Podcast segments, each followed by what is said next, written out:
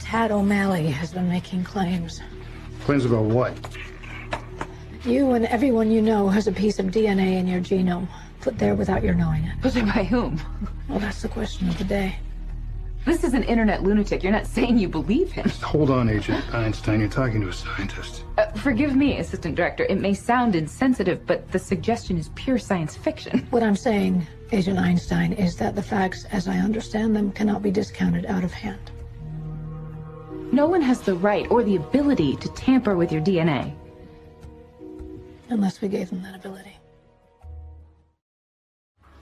You say they're tampering with our DNA, that they're able to shut down our immune systems by the addition of something to our DNA, Yes, but I don't know how exactly.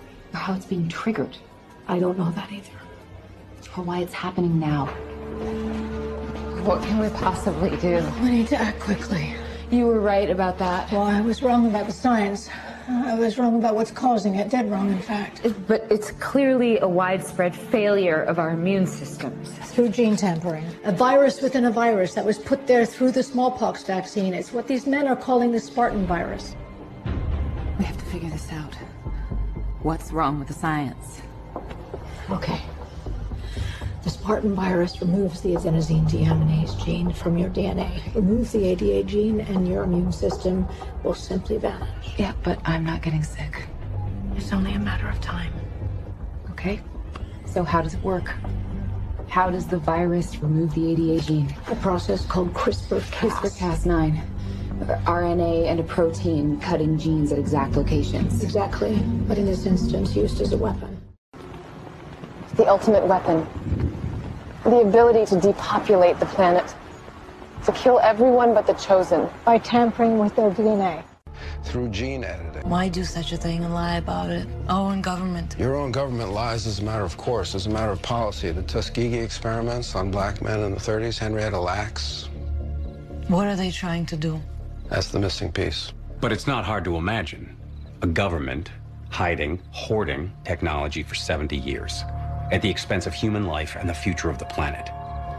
Driven not only by corporate greed, but a darker objective. The takeover of America. And then the world itself, by any means necessary, however violent, or cruel, or efficient. By severe drought, brought on by weather wars, conducted secretly using aerial contaminants and high altitude electromagnetic waves, in a state of perpetual war. To create problem, reaction, solution scenarios to distract, enrage, and enslave American citizens at home with tools like the Patriot Act and the National Defense Authorization Act, which abridge the Constitution in the name of national security. The militarization of police forces in cities across the U.S., the building of prison camps by the Federal Emergency Management Agency with no stated purpose. The corporate takeover of food and agriculture, pharmaceuticals and healthcare, even the military in clandestine agendas to fatten, dull, sicken, and control a populace already consumed by consumerism. And I encourage you all to go shopping more. A government that taps your phone, collects your data, and monitors your whereabouts with impunity. A government preparing to use that data against you when it strikes. And the final takeover begins The takeover of America.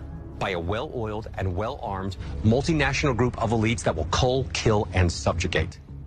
Happening as we sit here. It's happening all around us. The other shoe waiting to drop. It'll probably start on a Friday. The banks will announce a security action necessitating their computers to go offline all weekend.